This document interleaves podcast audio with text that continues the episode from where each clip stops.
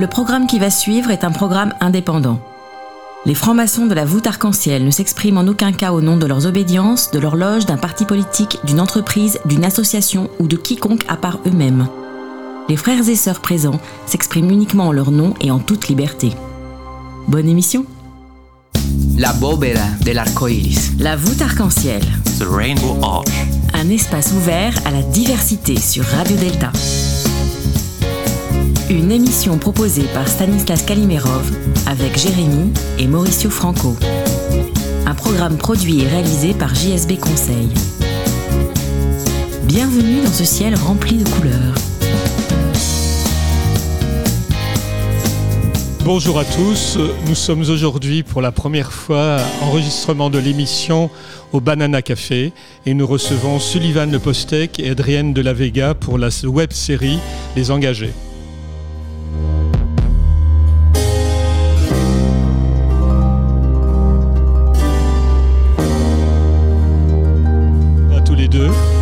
Bonjour Sullivan, bonjour Adrienne. Bonjour.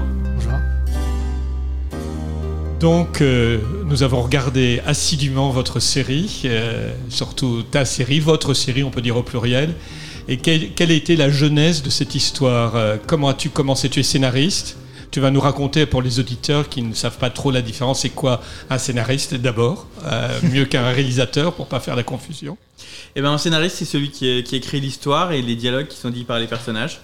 Euh, donc, du coup, c'est moi qui, euh, qui ai conçu la série, euh, son concept, l'histoire qu'elle allait, l'histoire qu'elle allait raconter et les personnages qui, qui auraient à l'intérieur de la série. C'est un projet que, en fait, moi, je suis un. Donc, la, série Les Engagés se passe à Lyon dans le milieu militant LGBT. Et c'est un milieu que moi j'ai connu. J'ai habité Lyon et j'y ai milité pendant plusieurs années. Et euh, j'habite à Paris depuis plus de 10 ans maintenant et, euh, j'avais envie, euh, enfin je trouvais que c'était un terrain int- intéressant pour faire de la fiction et du coup j'ai eu envie de, créer ce projet. Et quand je suis devenu scénariste, c'est un des premiers projets sur lesquels j'ai travaillé et j'ai mis plusieurs années à, trouver preneur et, puis finalement ça s'est fait en 2017 quand on a fait la première saison. Est-ce qu'un scénariste a le droit de regard de choisir le réalisateur et les acteurs? Euh, alors, en fait ça dépend de tous les projets, il n'y a, a jamais de règles. Mais pour toi Euh, donc sur une série, c'est, c'est- ça peut être un peu différent parce que parce que comme ça, ça doit durer plus longtemps, etc. Souvent le scénariste il a il a un peu plus de place. Et puis là il se trouve que c'est en plus un projet personnel dans un univers que moi je connaissais bien. Du coup euh, ça me laissait une place un peu encore plus particulière sur ce projet-là. Donc euh, donc ce qui fait que j'ai été effectivement associé avec la productrice. C'est produit par euh, par euh, Baptiste Rinaldi et Sophie Deloche dans une société qui s'appelle Astarte et compagnie. Et j'ai été associé effectivement au choix du réalisateur.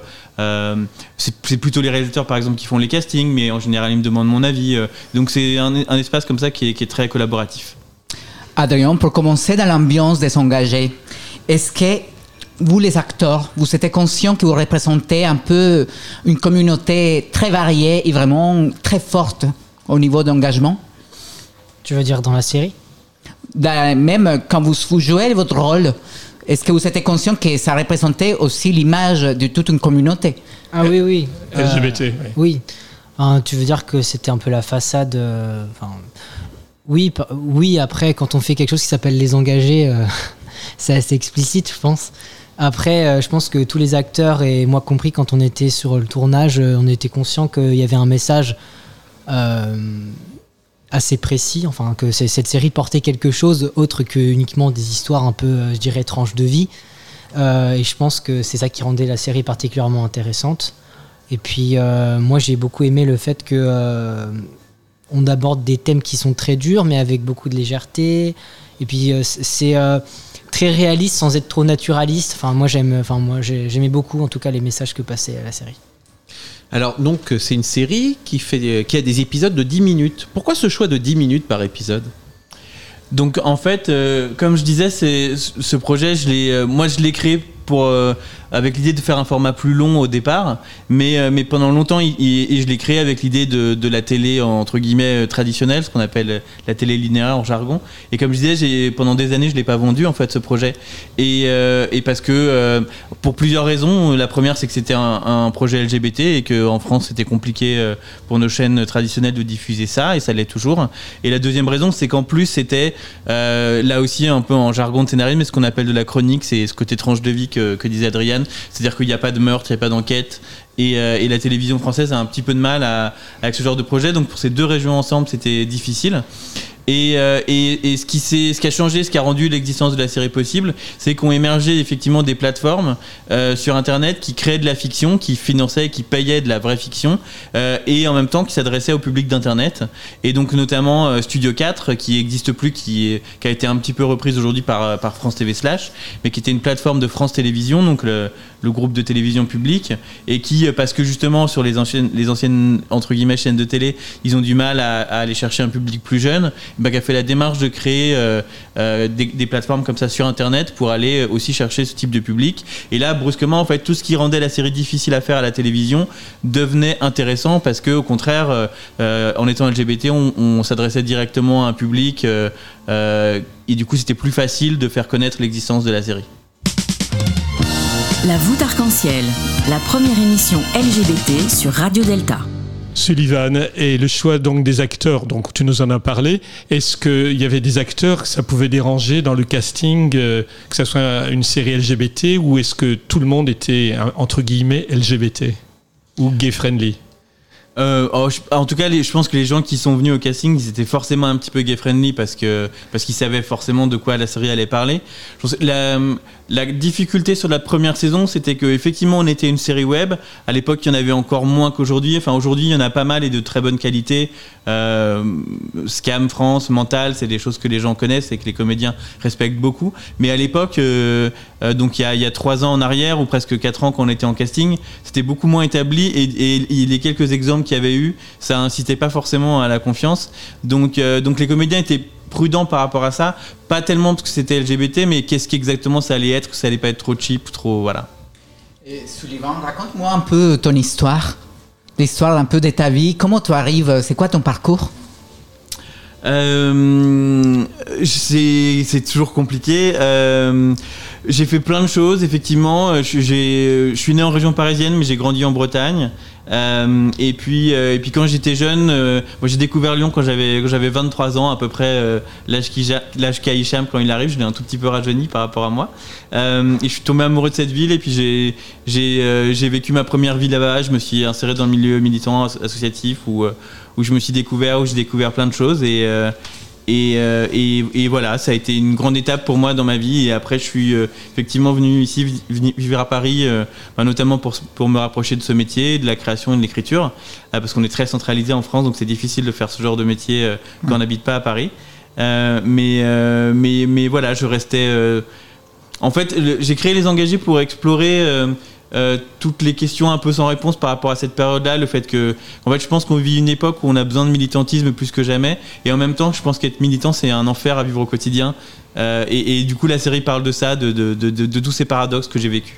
Et toi, Adriane, alors je vois que vous êtes restés très amis tous les deux. C'est quoi ton parcours et, et qu'est-ce que ça a changé dans ta vie, ce, ce tournage? Ah, c'est vrai que moi, j'étais pas. Enfin, en tout cas, je, je pensais pas euh, faire acteur de mon métier. Et c'est vrai que euh, du coup. Donc, euh, Quand tu étais, quand étais petit, tu voulais être aviateur ou pompier? Non. non, euh, non, non, pas par- non, non. J'avais pas. Enfin, j'avais pas. En tout cas, j'avais pas pensé ça en tant que. Enfin, pas pensé sérieusement parce que je suis euh, d'une famille où on est plutôt scientifique, même si euh, j'ai fait beaucoup de musique, des choses comme ça. Et euh, c'est vrai que du coup, la rencontre avec euh, Sullivan, c'est vrai qu'on est très amis encore aujourd'hui. Euh, ça m'a permis, du coup, j'ai passé un casting, tout ça. Bon, j'ai beaucoup travaillé, j'ai eu beaucoup de chance parce qu'on va dire que bah, Sullivan m'avait vu. Faut, faudrait raconter cette histoire. Mais en fait, Sullivan m'avait vu sur le magazine Tétu. J'avais fait la une du magazine Oui, Tétu. je me souviens de cela. Et il m'avait vu un an pendant le tournage de la saison. Et après, c'est pour ça qu'ils m'ont contacté pour passer le casting. Et donc, j'ai passé le casting un peu, on va le dire, en étant quand même pas mal privilégié parce qu'on a passé beaucoup de temps avec moi pour travailler. Et puis, au final, avec beaucoup de travail, j'ai réussi à avoir le, le rôle d'Elijah. Mais, et du coup, ça a été un peu le début, euh, parce que maintenant j'ai un agent et je fais d'autres trucs aussi. Et euh, donc voilà, ça a été un peu. euh, Et c'est Ouais, quoi, c'est quoi. d'autres trucs? Ouais, j'ai fait des séries euh, pour France TV, du style art du crime, tout ça. Bon, j'ai malheureusement des, des choses qui ont été un peu annulées avec le Covid, tout ça, ou décalées. On ne sait pas quand, mais décalées. voilà, parce que les assurances, tout ça, c'est pas facile? Mais euh, bah, bientôt, il y a déjà la saison 3. Enfin, voilà. Mais euh, Est-ce qu'on a le droit d'avoir une toute petite information sur la saison 3 Mais il y a pas longtemps en fait, euh, France TV Slash a fait euh, a fait une conférence de presse sur ses prochains projets. Donc ils ont annoncé des trucs, donc je peux je peux les répéter. Euh, non, ce qui est ce qui est ce qui est chouette pour nous, euh, c'est que euh, c'est que du coup euh, cette saison, euh, en fait cette saison va être va être différente. C'est ce sera toujours les engagés, mais c'est un peu aussi un nouveau projet. Euh, L'idée c'est euh, on a créé ces personnages, on les a établis, on aime beaucoup Hicham, Thibaut, tous les gens qu'il y a autour. Euh, on est très d'eux et on s'est dit un peu en fait euh, l'idée de de cette prochaine euh, aventure des engagés c'est un peu ça. Et s'il leur arrivait un truc vraiment exceptionnel, s'ils se retrouvaient mêlés dans une histoire un peu plus grande qu'eux. Et, euh, ça, ce sera ce prochain retour des engagés. Ça va s'appeler les engagés Xaok. Et ce sera trois épisodes de 45 minutes qu'on va tourner cet automne. Toute l'équipe de la voûte arc-en-ciel revient dans quelques instants. Alors, ne bougez pas.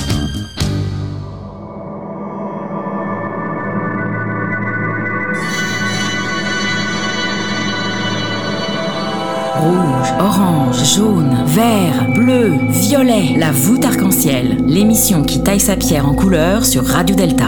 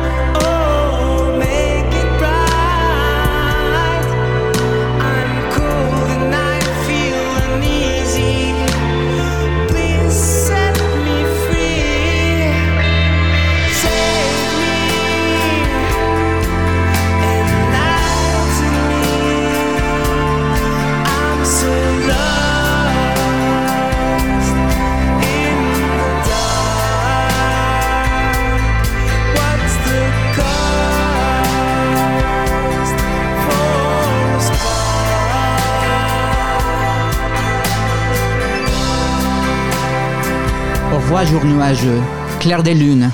Aide-moi à trouver le chemin. La voûte arc-en-ciel, les invités du jour. Oui, nous venons d'écouter un, un artiste français qui s'appelle Drôme, je pense que je prononce bien celui-là. Drummer. Drummer, pardon. Et l'air s'appelle s'appelle Lights Out et c'est en partie dans, dans la série. C'est un morceau qu'on a utilisé à la fin de la saison 2 euh, dans une scène euh, très très importante de la série, ouais. que je ne spoilerai pas. Alors, on parlait rapidement de la, de la Covid-19. Est-ce que la Covid-19 a une influence sur la vision de la série? Euh, ce qui, euh, ce que, ce que, ce qu'on a un petit peu remarqué, c'est qu'effectivement, euh, pendant tout ce temps où chacun a été euh, un peu retenu chez soi, ça a encore donné l'occasion à ce que d'autres personnes découvrent la série. Ce qui a toujours été un peu une constante de ce projet-là, qui est que il y, a certains projets qui, disparaissent un peu une fois qu'ils ont été diffusés la première fois. Et nous, on a toujours été une série qui petit à petit, les gens arrêtent pas de découvrir et, qui continue comme ça à être vue. Donc, ça a été encore une autre occasion d'être d'être redécouvert par, d'autres gens. Vous avez des chiffres le visionnage Euh, en fait, en maintenant, c'est devenu très compliqué parce que avant les premières saisons étaient seulement sur YouTube, donc je pouvais facilement euh, dire des chiffres. Je peux dire qu'on a été en cumulé, parce que c'est comme ça qu'on compte sur YouTube. Les deux premières saisons ont fait plus d'un million euh, cinq cent mille vues. Euh, mais maintenant, on est aussi sur France TV Slash, en plus d'être sur TV5 Monde, en plus d'être sorti en DVD, en plus d'être sur Amazon et d'être sur Queer Queer Screen. Donc il y a tellement d'endroits où on passe que moi, je peux plus savoir combien de gens nous regardent. Adrien, les- le métier d'acteur a besoin de beaucoup de passion. C'est quoi tes ressentis au moment de jouer un rôle? Euh, ah, il y a plusieurs manières de jouer. Moi, c'est vrai que du coup, je suis de, plutôt scientifique de formation et euh, même si évidemment, c'est un acteur, c'est un artiste, je pense que la passion a sa place, mais c'est surtout beaucoup de technique et d'investissement personnel. Et je pense que euh, quand je joue, je pense que je ne ressens, enfin, je ressens ce que ressent le personnage, mais c'est pas quelque chose de malsain. euh, Enfin, c'est pas quelque chose de malsain du style ah, je suis super triste et tout ça. Alors bien sûr, sur le moment, on est triste, mais euh, l'exemple que j'aime bien donner, c'est que si par exemple à un moment il faut pleurer, l'idée c'est pas de se foutre dans un état pas possible, mais c'est que il faut que tu fasses en sorte que trouver tes raisons personnelles à toi qui te fassent pleurer à ce moment-là. C'est-à-dire pas la peine de te torturer à se dire mais qu'est-ce que penserait mon personnage? Non, c'est toi, qu'est-ce qui te ferait pleurer? Parce qu'il faut pas tricher. Oui, il y a toujours une légèreté. C'est très agréable dans cette série parce que ça pourrait être un sujet assez lourd, assez dur. En même temps, le point G a quand même pas mal de problèmes. C'est l'acteur principal, il est assez nerveux, assez, comment on pourrait dire, euh, versatile. Et c'est pas toujours facile. Et ça reste quand même toujours assez léger. Puis on, on se prend dans l'histoire de tous ces personnages qui arrivent, qui s'enchaînent. Puis je pense que le fait que ce soit à Lyon donne peut-être plus de légèreté que si ça avait été à Paris. Je sais pas. Ah c'était, euh, c'était avait vraiment été par exemple une discussion au début de la série parce que ça aurait pu être euh, économiquement plus simple par exemple de tourner la série à Paris. Et moi j'ai tout de suite expliqué que non cette série pouvait pas se passer à Paris parce que c'est pas le même contexte militant en fait et que euh, et que notamment bah, en fait par définition comme on est tellement centralisé les associations parisiennes c'est des associations nationales. Et du coup souvent les gens qui sont euh, en tête d'une association à Paris ben après ils font carrière ou ils ont des choses. Et comme mes personnages peuvent des fois être un peu chargés comme le personnage de Thibaut si en plus il faisait ça pour sa carrière vraiment on pourrait lui en vouloir. Alors que au moins il fait des conneries mais il les fait de façon désintéressée. Est-ce que Thibaut a existé dans- dans tes amis? Enfin, est-ce que cette histoire, c'est totalement de la fiction ou il y a une part de réalité par rapport à ta, propre histoire ou ton vécu Non, c'est vraiment de la fiction. Euh, et après, c'est de la fiction qui est inspirée de beaucoup de réalités. Mais il y a beaucoup de moi, à la fois en Hicham et à la fois en Thibaut. En fait, ils servent à organiser un débat que j'ai à l'intérieur de moi-même sur euh, est-ce qu'il faut de la radicalité ou est-ce qu'il faut du consensus. Euh, donc donc voilà. Et après, c'est inspiré de plein de, de petites choses vues, vécues ou qui, qui se sont passées. Le, le plus évident, c'est l'intrigue de la saison 2 où euh, cette idée une marche euh, de- des fiertés qui, pour la première fois, est pour thème central la transidentité. Et en fait, eh ben, quand ça s'est vraiment arrivé à Lyon en 2009, et ben, ce qu'on a vu dans la série, pour, pour vous dire, il y a une scène avec les commerçants où, il y a- où ils se plaignent, etc. Euh, j'ai pris beaucoup de cette scène d'un- d'un compte rendu d'une vraie réunion avec des vrais commerçants. Euh, ça, tout ça, ça s'est vraiment passé. Il y a de belles couleurs au firmament. Ce sont les ondes de la voûte arc-en-ciel sur Radio Delta. Donc nous allons écouter Mauricio et sa chronique. Réalité ou fiction? La réalité est l'ensemble des phénomènes considérés comme existants. Ce concept désigne ce qui est physique. La matière prend les devants. Une vérité concrète qui peut être aussi cruelle que merveilleuse. Les événements n'ont pas une réalité, il y a des réalités.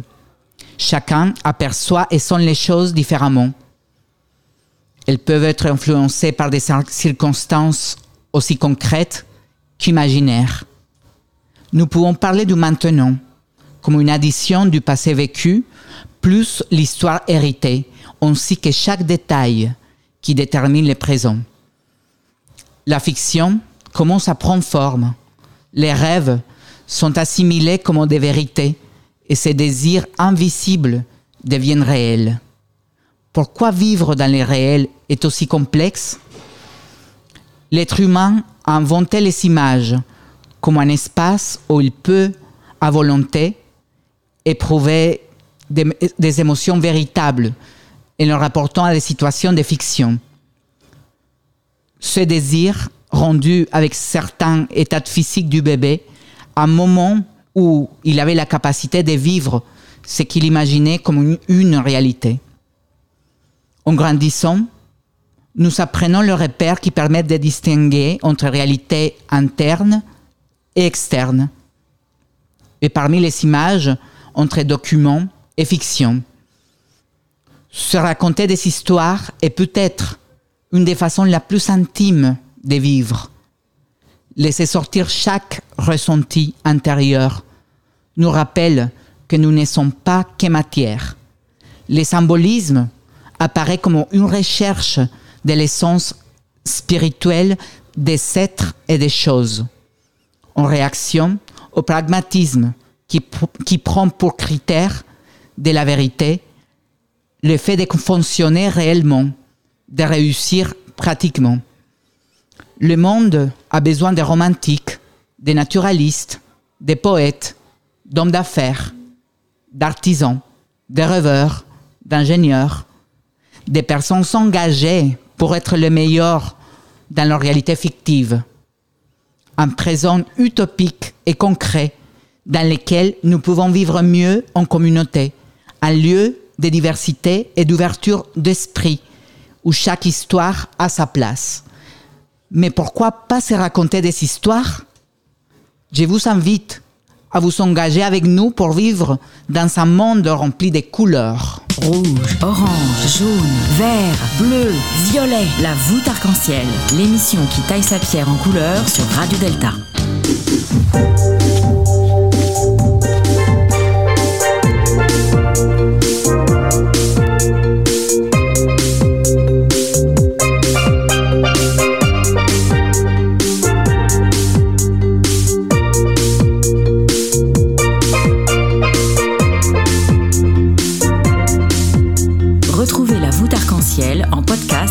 deltaradio.fr.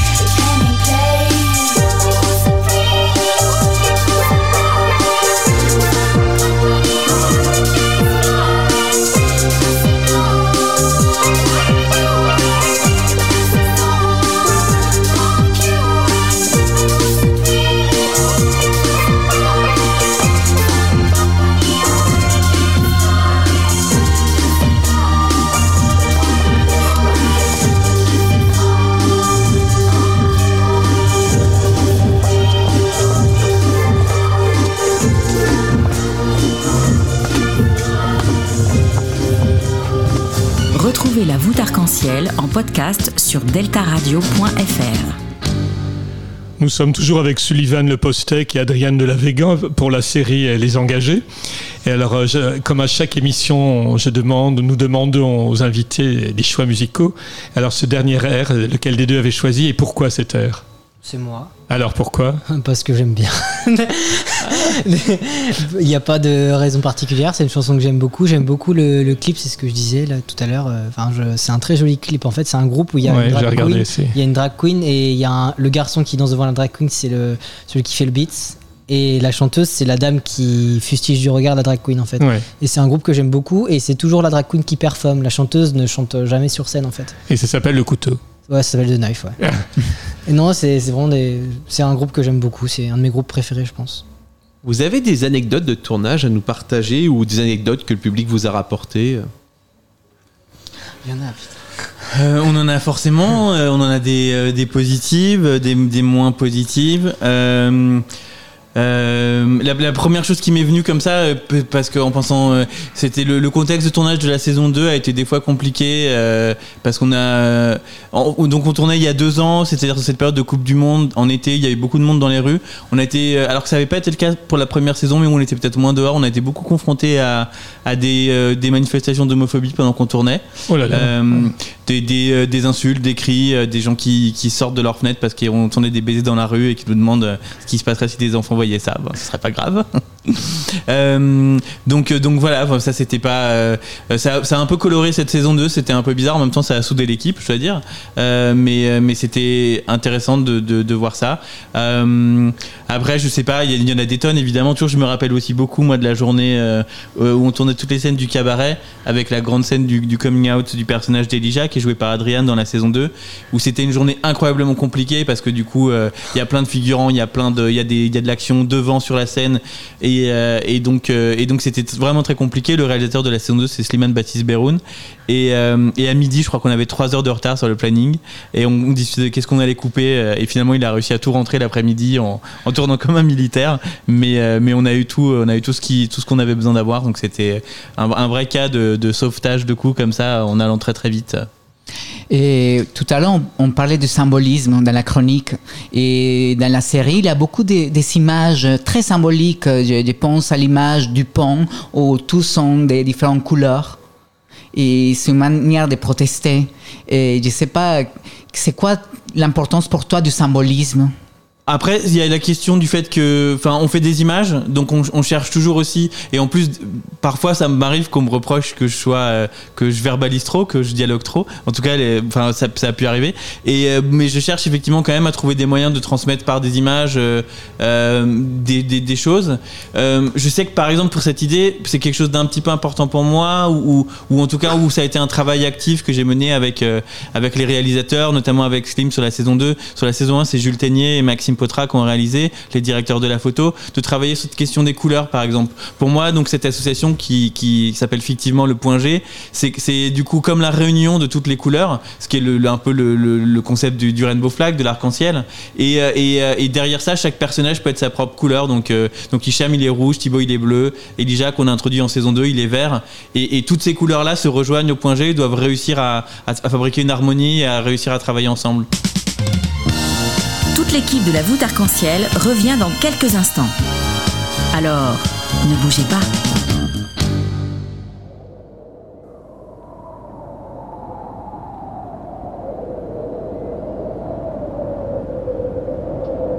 Tu détestes ta jeunesse, tes beaux cheveux blonds juvéniles, qui descendent comme la vie, près du mouvement de tes cils.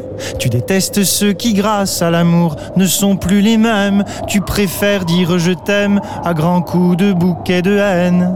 Tu n'es pas certain d'être bien, mais jamais tu ne l'avoueras. Avoir des gestes qui font rêver, c'est tout ce qui compte ici-bas. Les magiciens des temps modernes savent bien comment mentir, comment fabriquer le beau en tuant quelques souvenirs. Tes amis sont bien, mais tu comprends le mal du grand savoir que même ne pourraient goûter malgré leur force noire. Tous ensemble, vous jouerez sans malaise aux grands enfants blasés qui tanguent de la tête sur des rythmes fantomatiques saccadés. Tu repenses à tes amours, à tous ceux que tu as baisés, à quel point ils avaient l'air heureux d'avoir pu te consommer. Tu as pris un verre de trop, mais c'était pour équilibrer les sensations provoquées par tes rêveries colorées. S'étourdir est un remède facile quand la mal a nausée. Face aux complications répétées par la vie imposée, tu danses muet près de ton ami, celui qui sait te parler. Te raisonner quand tes larmes reviennent au pas comme une armée. C'est le seul moyen que tu as pu trouver pour oublier le poids de la solitude qui revient sans cesse te hanter. Tu le sais pourquoi, mais même les mouvements dictés par ton cœur que tu te sens abandonné au milieu de tes peurs. Crois-tu qu'un jour, malgré tout, tu seras capable d'aimer?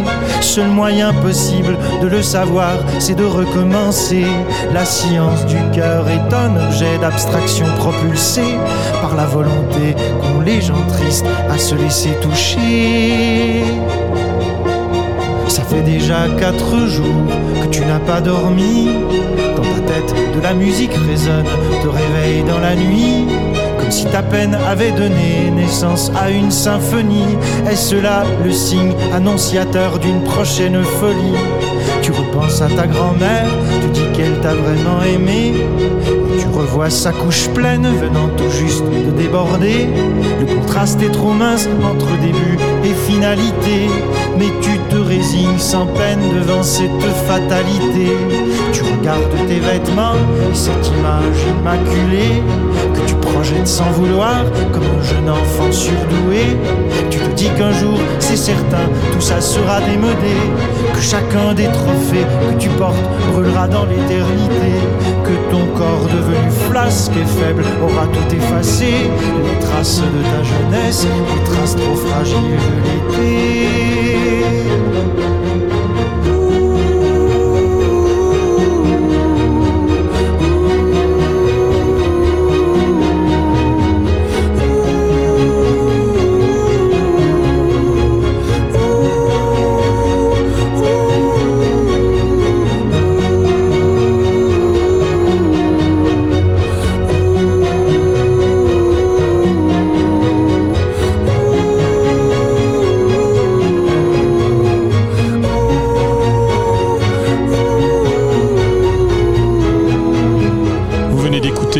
Lapointe, La science du cœur, c'est un artiste euh, québécois.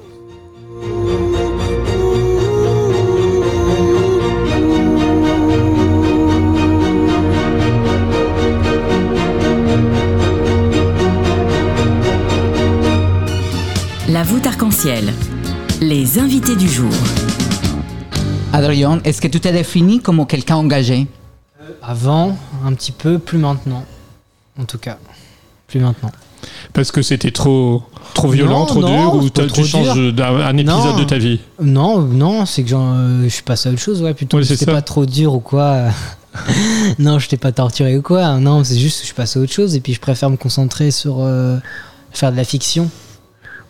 Voilà. Qui peut être engagé, du coup, c'est un autre moyen de militer aussi. hein. Enfin, Oui, c'était ça la, un peu la question de Mauricio, si Oui, tu non, étais encore dans non, une forme non, de militantisme. Bah, peut- je pense que de toute façon, à partir du moment où on incarne un personnage LGBT, euh, tout le monde, enfin, beaucoup de gens vont interpréter ça comme quelque chose d'engagé, pas forcément, mais même le fait qu'il y ait un gay dans une série, ils vont trouver ça engagé. Il y a qu'à voir euh, quand Netflix met beaucoup de personnages LGBT, les gens se- ont l'impression que c'est quelque chose de militant, alors que non, c'est juste une fiction. hein. Alors, dans les acteurs, euh, quand vous êtes sur scène, est-ce que vous avez cette capacité de modifier les textes ou pas du tout Il faut être strict. euh, Déjà, euh, Sullivan, il est sur le. Faut savoir qu'il est sur le plateau, en fait. Donc en fait, je pense que si on a des questions ou quoi, on peut lui demander directement et il, est assez cool sur ça, je pense. Mais je pense que si oui, des fois, si un autre mot sort à la place d'un autre, si le sens reste, je pense en tout cas pour ma part, c'est pas gênant. À part quand c'est du théâtre, c'est peut-être un, un peu autre chose, mais pour une série, c'est différent. Et qui ont parlé de représentation LGBT dans les séries. Et est-ce que vous pensez que ça évolue en France? Vas-y, vas-y. Euh, déjà, on- la série euh, qu'on fait existe alors qu'elle n'existait pas avant, c'est déjà une évolution. Euh, Il y a, y a, y a- aujourd'hui, il y a 10% avec une héroïne lesbienne dans une grande série grand public sur France 2. Donc euh, ça, c'est des choses qui n'existaient pas avant, par exemple. Après, je pense que ça avance pas assez vite, qu'on a encore trop de retard, qu'on a du mal à, à en plus. Euh, à aller au-delà de, de, euh, de personnages qui justement sont un petit peu là pour cocher la case, mais à traiter vraiment des histoires et à parler vraiment des vies LGBT. Euh, on, a encore des difficultés et du coup on a encore et par exemple c'est pas le cas du coup de celle que j'ai citée hein, où euh, où il y a des questions de PMA etc qui sont abordées. Mais souvent on a des personnages LGBT qui sont un petit peu là pour faire tapisserie et qui et, et qui permettent pas alors qu'il y a tellement d'histoires qu'en plus ont pas encore été racontées. Moi c'est ça qui me rend fou hein, quand j'écris cette série. J'ai très peu de temps et j'ai tellement d'histoires de sujets de personnages qui n'ont jamais été montrés dont l'histoire a jamais été racontée. Je voudrais pouvoir les raconter toutes. J'ai pas le temps. J'essaie de rencontrer le maximum. J'en fais déjà trop. Par rapport au temps que j'ai je pense que j'ai un rythme qui est, qui est, parfois un petit peu euh, trop intense. Euh, et, du coup il y a encore beaucoup de travail à faire à ce niveau là je pense. Et crois-tu qu'on a toujours besoin de ces stéréotypes dans l'imaginerie, dans, les séries, vraiment pour représenter la communauté LGBT Ça- dépend vraiment en fait. euh, stéréotype, c'est un mot compliqué. Ça dépend vraiment de, euh, de comment on l'entend et de quel sens on lui donne. Euh, donc, dans, dans moi, je l'interprète pas comme quelque chose de très péjoratif, par exemple. Donc voilà. Mais je sais parce que il y a des gens qui peuvent écouter et pour qui stéréotype c'est vraiment un mot péjoratif. Moi, ça l'est pas. En fiction, on a, on fait toujours à un moment donné ou un autre un peu appel à des stéréotypes. Tout l'idée en plus, enfin notamment quand en le premier épisode d'une série, on doit présenter plein de personnages. Et ben, il faut qu'on donne un petit peu une idée de qui ils sont. On peut passer par des stéréotypes et toute l'idée, c'est après d'apporter des nuances, euh, de détailler après. Et euh, moi, c'est un travail qui, m'intéresse, c'est que et, on a toujours besoin effectivement de, de ces figures un petit peu types. Et après, ben, on, va chercher à, les complexifier et aussi à, apporter des angles nouveaux, inconnus et frais. Mais, euh, mais le stéréotype en soi, en fait, c'est- un stéréotype n'existe que parce qu'il représente quelque chose de réel. Vous voulez nous contacter ou bien nous donner vos impressions? Laissez-nous un message sur notre page Facebook La voûte arc-en-ciel. Tu seras viril, mon kid. Je ne veux voir aucune larme glisser sur cette gueule héroïque et ce corps tout sculpté pour atteindre des sommets fantastiques que seule une rêverie pourrait surpasser. Tu seras viril, mon kid. Je ne veux voir aucune once féminine, ni les airs, ni des gestes qui veulent dire. Et je sais, si ce sont tout de même les pires à venir, te castrer pour quelques vocalises. Tu seras viril, mon kid. Loin de toi, ces finesses tactiques de ces femmes origines qui féminisent, gros guise, sous prétexte d'être le messie fidèle de ce fier modèle archaïque. Tu seras viril, mon kid. Tu tiendras dans tes mains l'héritage iconique d'Apollon. Et comme tous les garçons, tu courras de ballon en champion et deviendras mon petit héros historique. Virilité abusive.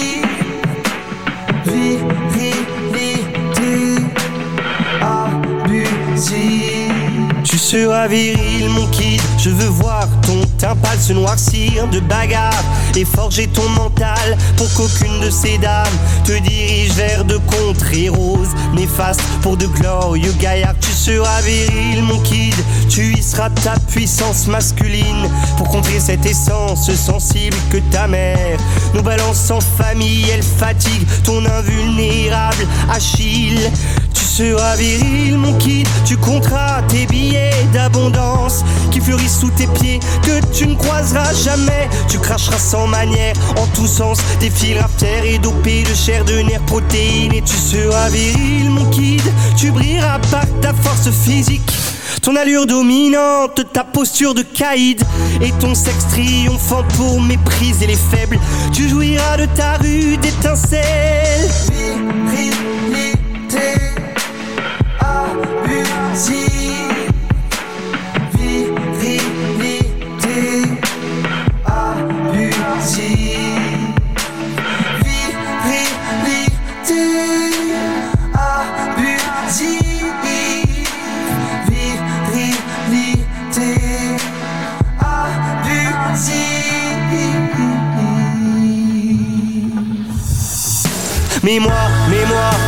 je joue avec les filles. Mais moi, mais moi, je ne prône pas mon chibre. Mais moi, mais moi, j'accélérerai tes rides pour que tes propos cessent et disparaissent. Mais moi, mais moi, je joue avec les filles. Mais moi, mais moi, je ne prône pas mon chibre. Mais moi, mais moi, j'accélérerai tes rides pour que tes propos cessent et disparaissent.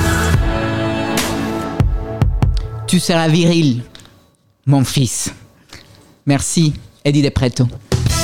La voûte arc-en-ciel, ça ne sera jamais pareil. Nous sommes toujours au Banana Café. On- Nous avons changé d'endroit. Donc le Banana Café nous, nous reçoit excessivement gentiment. Et c'est toujours avec Sullivan Le Postec et Adrienne de la Vega et nous parlons des engagés. Et tu avais choisi le titre? Dès le départ, ça s'appelait Les engagés? Euh, ça s'est très vite appelé les engagés. Je, je- quand j'ai créé le, le projet au tout début, je pense que pendant une courte période, ça a dû s'appeler Génération avec un S. Euh, mais très vite, je me suis fixé sur les engagés. Et pour moi, dans la série, la fête est un fil conducteur qui intègre les différents combats. Com- que penses-tu de cette interprétation? Euh, c'est assez juste.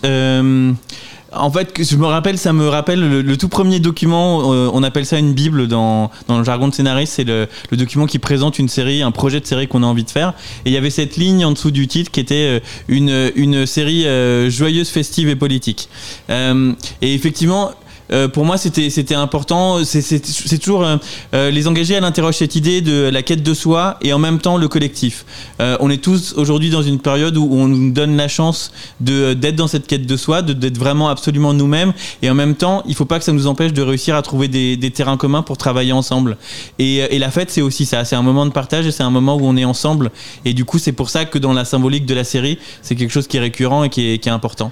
Et donc, est-ce que c'est forcément politique Est-ce que LGBT, il y a pour tout le monde ou pour toi un message politique J'aurais tendance à, moi dire que oui, mais euh, on peut le vivre différemment, on peut, euh, mais être, vouloir être ensemble, vouloir créer quelque chose à plusieurs euh, dans un collectif, ça c'est par définition politique parce que le collectif est forcément une lutte politique. Donc euh, là, Sullivan, tu nous disais tout à l'heure que tu as plein d'idées que tu n'arrives pas à mettre dans la série. Est-ce que ça veut dire qu'on peut imaginer qu'il va y avoir encore plein de saisons? Euh, en, en fait, euh, euh, pour tout dire, ça a été en partie annoncé, mais le- la prochaine, la prochaine saison qu'on va faire, ça va être, ça va être la dernière de la série. C'était un peu l'idée telle qu'on se l'est fixé au départ. Euh, euh, de d'avoir comme ça un cap. C'est aussi lié à des contraintes de production. C'est euh, euh, on est euh, dans l'économie dans laquelle on travaille on a on n'a pas beaucoup d'argent c'est un peu le, le, mauvais côté euh, d'être d'une fiction de, de, de Euh, c'est un peu difficile de tenir ces projets dans la longueur parce qu'on demande beaucoup aux gens avec qui on travaille. On demande beaucoup d'investissement aux techniciens. On demande beaucoup d'investis- d'investissement aux comédiens parce qu'on leur on leur donne pas des conditions qui sont les meilleures du métier à travailler. Donc ça peut être pour ces raisons-là un peu difficile de, de tenir trop longtemps ce, ce, projet-là. Voilà de faire beaucoup de saisons donc euh, donc l'idée c'était de euh, bah, de travailler sur une, une belle conclusion euh, pour euh, pour ces personnages voilà ce qui moi je les adore hein, j'aurais pu écrire 10 ans hein, les engager mais euh, mais voilà Et Adrien, pour les personnes qui n'ont pas vu la, la, la série, comment tu peux décrire, décrire les rôles d'Elijah? Comment tu peux décrire ton rôle? Hmm. La question Euh, piège Non. non. mais j'essaie de faire euh, concis. Euh, je, pense que bon, du coup, c'est un garçon qui est trans et gay. Euh, je sais que le décrire, je pense que c'est un garçon qui a, il a 20 ans, bon, il est en école d'ingé, il y a plein de gens qui peuvent se reconnaître là-dedans. Et puis il va tomber amoureux, ça aussi, peut, plein de gens peuvent se reconnaître là-dedans. Et puis euh, après, il vit des choses qui sont inhérentes au fait qu'il soit trans en France, et peut-être que ça permet peut-être à certains d'ouvrir un peu les yeux sur les difficultés qui sont en fait euh, pas des difficultés intérieures, c'est-à-dire qu'il n'est pas torturé. Bon, il sait qui il est et en fait le problème c'est plutôt les autres quoi. À savoir qu'il y a beaucoup de dramatisation euh, autour de ce sujet. Bon, je sais pas, je dirais que c'est, euh, je sais pas, c'est, Voilà, il- il est extraordinaire et en même temps, bah, c'est un mec en école d'ingé qui a 23 ans, il y en a plein comme ça. Oui, il y a un grand mouvement en ce moment contre, enfin pour aider pour la transphobie, euh, Sullivan. Euh, contre la transphobie, du coup. Ah, il faut- Euh, ouais, bien sûr, c'était. euh, euh, c'est pour ça que on, euh, Adrien racontait cette anecdote tout à l'heure du fait que je l'avais vu sur la couverture pendant qu'on tournait la saison 1. Parce que moi, pendant qu'on tourne la saison 1, je suis évidemment déjà en train de réfléchir à la saison 2. J'avais déjà envie de, de faire cette histoire. Et, euh, et, et par exemple, c'est vraiment un truc où, où- où la série s'est inscrite dans un mouvement parce que quand, au moment où on tourne la saison 1 en 2017, euh, un acteur euh, trans en France, eh ben, j'en connais pas. Et du coup, je suis un peu inquiet en tant que scénariste parce que je me dis, ben, je veux créer ce personnage. Oui, souvent ce sont des pas des trans qui jouent des preuves. Voilà, des- ce qui pour ouais. moi, dans le cadre des engagés, n'était pas possible. Donc, euh, donc je, me, bon, je me posais la question que, comment ça va se passer? Est-ce qu'on va trouver quelqu'un? Et du coup, je vois cette couverture, euh, je vois la petite bouille d'Adriane, je fais mais mon Dieu, mais c'est parfait Et, euh, et ça m'a un peu décomplexé dans l'écriture. Suis- suis- J'ai écrit de manière beaucoup plus légère parce que je me dis, bon, c'est bon, et parce qu'il était sur la couverture de. de Mais il aurait pu refuser. Bien sûr, mais il était sur la couverture de, de, de, de parce qu'il faisait des vidéos sur YouTube, donc je l'ai aussi vu sur YouTube euh, euh, et, et, la présence qu'il avait et le charisme qu'il avait. Donc, euh, donc et à partir du moment où il y en avait un, je disais il y en avoir d'autres. Et, et évidemment, évidemment qu'il y en avait plein, en plus c'était pas la question. Et, là, on les avait tous vus émerger. Maintenant, il y a, et ben j'en connais plusieurs maintenant, des, acteurs et des actrices trans qui, qui sont dans la série, qui sont ailleurs de, la série. Il y a, Swan Pag là, qui était dans, dans Scam, qu'on a, qu'on a vu. Il y a, il y a Océan, bien sûr. Il y a Claude Emmanuel, Gajan Maul, qui a, qui a un petit rôle dans la série aussi, qu'on a vu dans plusieurs longs métrages. Euh, et donc, toute cette génération, elle a éclos. Et, euh, et c'est aussi pour ça, on parlait de ces questions de représentation, mais maintenant, le- notre responsabilité, euh, là, je parle en, en tant que quelqu'un du métier, quelqu'un qui écrit, c'est d'écrire des rôles à ces gens-là. On ne peut pas se permettre de ne pas leur donner du travail, de ne pas montrer ces vies-là et ces identités-là. Du coup, saison 3 à la fin, mais alors, quels sont vos futurs projets? Euh, À vous deux? Bah, de, moi, euh, là où tu parlais des rôles trans, euh, moi, euh, j'aspire pas à jouer uniquement des rôles trans. En fait, je, voilà, c'est pas, moi, je suis pas acteur trans, je suis acteur, c'est tout. Mais du coup, après, je pense continuer. voilà, je- je- j'espère pouvoir continuer dans cette voie-là, en tout cas, le plus longtemps que je peux. Et puis, et puis voilà pour moi. Vas-y. Eh ben, alors, j'avoue que mon principal projet pour l'instant, c'est quand même cette fameuse nouvelle saison, euh, parce que parce que moi, je suis en plein dedans. Et après, euh, après, je développe, euh, je développe d'autres projets d'écriture et, euh, et j'espère que je pourrai raconter d'autres histoires, mais euh, mais ça faudra attendre un petit peu. Toujours LGBT Euh, En tout cas, ça fait partie euh, euh, des sujets que que, que d'une manière ou d'une autre euh, seront toujours un petit peu là. Euh, ça pourrait être plus central ou moins central, ça dépendra des projets. Mais c'est sûr que euh, c'est sûr que n'y a pas assez de projets LGBT en France autour de moi pour que moi j'arrête de vouloir en défendre. Mm, c'est clair. Et puis, là, juste pour finir, c'est vrai que moi, bah, du coup, j'ai fait, bon, j'ai fait des rôles qui n'étaient pas du tout LGBT, mais en tout cas, moi, ça me gênerait. Enfin, moi, dans, dans, dans l'avenir, en tout cas, j'aimerais euh, retrouver euh, des projets euh, un peu de la même trempe des engagés, dans le sens qui portent un message important, alors peu importe le sujet. Mais je pense qu'en tout cas, j'espère continuer dans cette voie-là, à faire des projets qui m'intéressent, qui me plaisent dans le sens où je suis fier et qui portent des valeurs qui, qui sont les miennes également. La voûte arc-en-ciel, la première émission LGBT sur Radio Delta. Vous êtes toujours avec la, la voûte arc-en-ciel. Jérémy, tu as une question? Pas de question, Mauricio. Ah, bah oui, évidemment, les engagés, euh, il y a tellement d'histoires, des, des, des, des- des choses merveilleuses qui se passent. Et moi, j'étais assez. Moi, j'aimais bien voir des. Vous êtes vraiment à fond dans vos- votre histoire. Je, je vois, il y a des images dans, son- dans Gay, il y a des plans à trois, vraiment des choses que, que pour les gens, ça peut être waouh. Et beaucoup plus que c'était accessible à tous. Et comment les gens ont reçu toutes ces images un peu fortes? Plutôt très bien. Euh, euh, on a, on- je pense que c'est. J'espère que la série porte ça et en tout cas ça s'est retrouvé. Mais la série elle porte un regard très empathique sur les gens et sur les choses Euh, et, et ça s'est retrouvé du coup dans les gens qui nous regardent. Euh, on a un public que je trouve hyper bienveillant et hyper euh, hyper dans, dans, dans une forme de non jugement par rapport euh, par rapport à, à qui peut être chacun. Donc, euh, donc je suis plutôt assez content de d'avoir réussi à, à créer ça et, et c'est important pour moi d'effectivement euh, euh, de, montrer tout un éventail. Voilà, il y a euh, donc il y a, y, a, y a Thibaut, il y a, a, il y a Hicham qui est polyamoureux, il y a aussi un Laurent qui, représente quelque chose de beaucoup plus euh, de beaucoup plus rangé. Il y a même un Maury Merker euh, qui, est- un peu de droite, mais on lui en veut pas trop.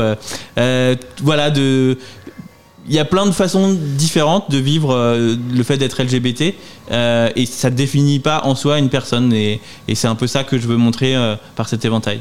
Et la, la, Ouais, euh, ça c'est marrant, c'est un truc qui vient du- d'une anecdote réelle de de quelqu'un que j'ai connu qui était euh, qui était la, qui était qui, était à l'association Contact.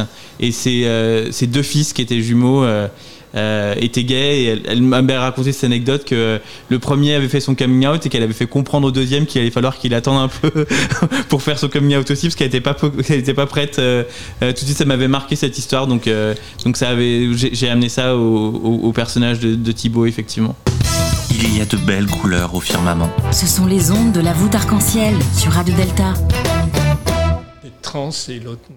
Nous revoilà avec la, voûte arc-en-ciel. Nous parlions hors micro. Euh, Le sujet est tellement passionnant et, que ça donne une conversation même pendant les, les, petits euh, informations de tout un chacun.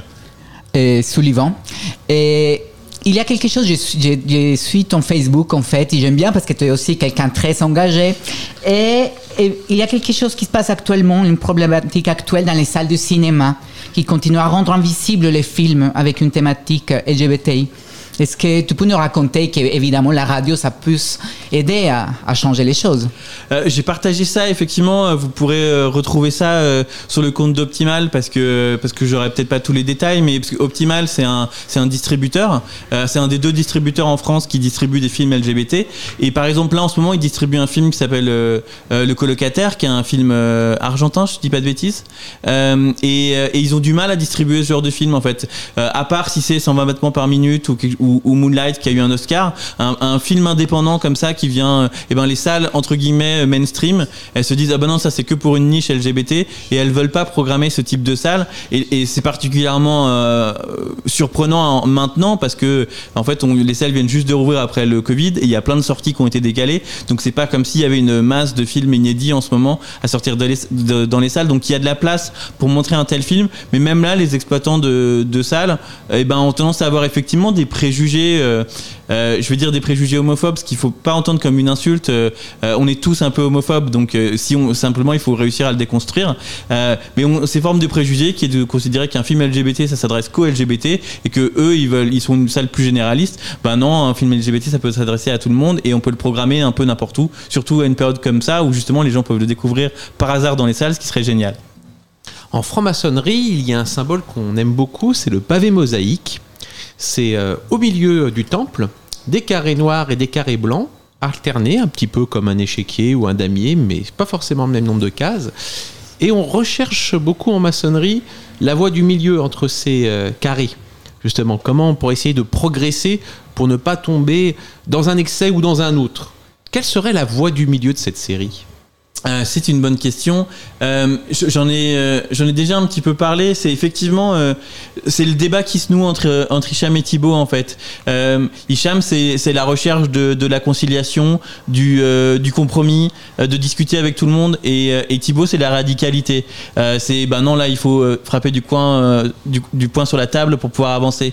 Ce que dit la série, ce qu'on peut remarquer si on la regarde, c'est qu'en fait, si Hicham ou Thibaut font les choses chacun dans leur coin, en suivant que leur vision à eux, y arrivent jamais. Euh, et en fait, les choses marchent, n'avancent que quand Hicham et Thibaut ils travaillent ensemble. Euh, dans la saison 1, Thibaut il est dans son truc, il est dans sa lutte, etc. Et c'est Hicham qui arrive et qui apporte la conciliation, qui dit mais en fait ce mec à Maury Mercure tu pourrais simplement lui parler et si ça se trouve vous pourrez vous entendre et ça marche. Et dans la saison 2 c'est l'inverse. Euh, en fait euh, Hicham il voudrait dialoguer mais le mec en face de lui c'est juste un connard et des fois ça arrive il y a aussi des connards et, ça sert à rien d'essayer de négocier avec un connard et là il a besoin de la radicalité de Thibaut pour se sortir de cette situation. Donc cet, échange entre les deux et le nécessaire dialogue entre, euh, entre les, euh, ceux qui veulent le compromis et ceux qui veulent la radicalité, c'est de ça que parle la série en fait. Retrouvez-nous en podcast sur deltaradio.fr. Le temps passe très très vite. Nous voilà à la fin de l'émission. Euh, Qu'est-ce que vous voulez dire pour conclure D'abord, merci à Adrienne de la Vega et Suzanne Le Postec euh, qui nous ont parlé longuement de- des engagés. Euh, quelque chose pour conclure? Le mot, un mot d'important pour. Qu'est-ce que tu dirais, Adrienne Le mot de la série. Le mot important. Alors, on se retrouve pour la saison 3. Sullivan Euh, soyez, soyez engagés dans, le- dans, votre, dans le monde quotidien. Euh, Il se passe plein de choses euh, en ce moment euh, et, et- et certaines peuvent être inquiétantes, d'autres le seront moins si, si on participe ensemble collectivement à, à- à- à travailler, à, à faire, à faire société. Et rappelle-nous où les auditeurs peuvent euh, écouter, regarder euh, les engagés. Alors, vous Quel pouvez- est leur choix? Vous pouvez trouver les engagés sur France TV slash, donc sur France.tv, le site de France Télévisions, c'est une plateforme gratuite. Vous pouvez aussi retrouver la série en DVD ou en VOD, par exemple sur euh, Queer Screen, qui est une plateforme qui propose des contenus LGBT. Jérémy, le mot de la fin? Merci. Et Mauricio? Le plaisir de voir et revoir les engagés, c'est vraiment, chaque fois on découvre quelque chose de différent. Et la fin, fin, c'est que dans la diversité, il y a le plaisir. Merci à vous tous. Rouge, orange, jaune, vert, bleu, violet. La voûte arc-en-ciel. L'émission qui taille sa pierre en couleur sur Radio Delta.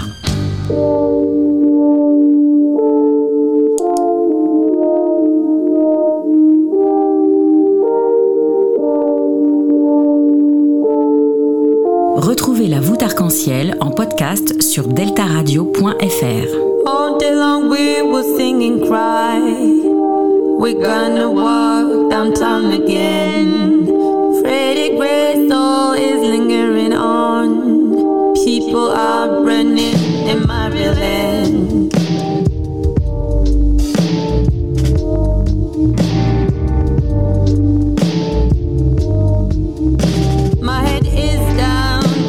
I'm so afraid. But we won't have to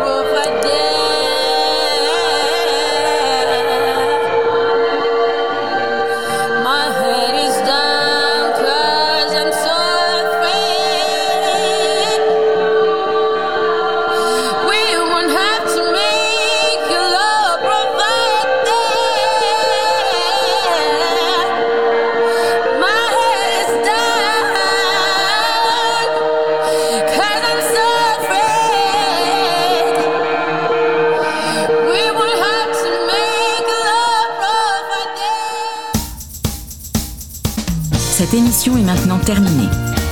Mais la voûte arc-en-ciel ne s'arrêtera jamais de briller pour vous. Retrouvez l'ensemble de nos podcasts sur deltaradio.fr.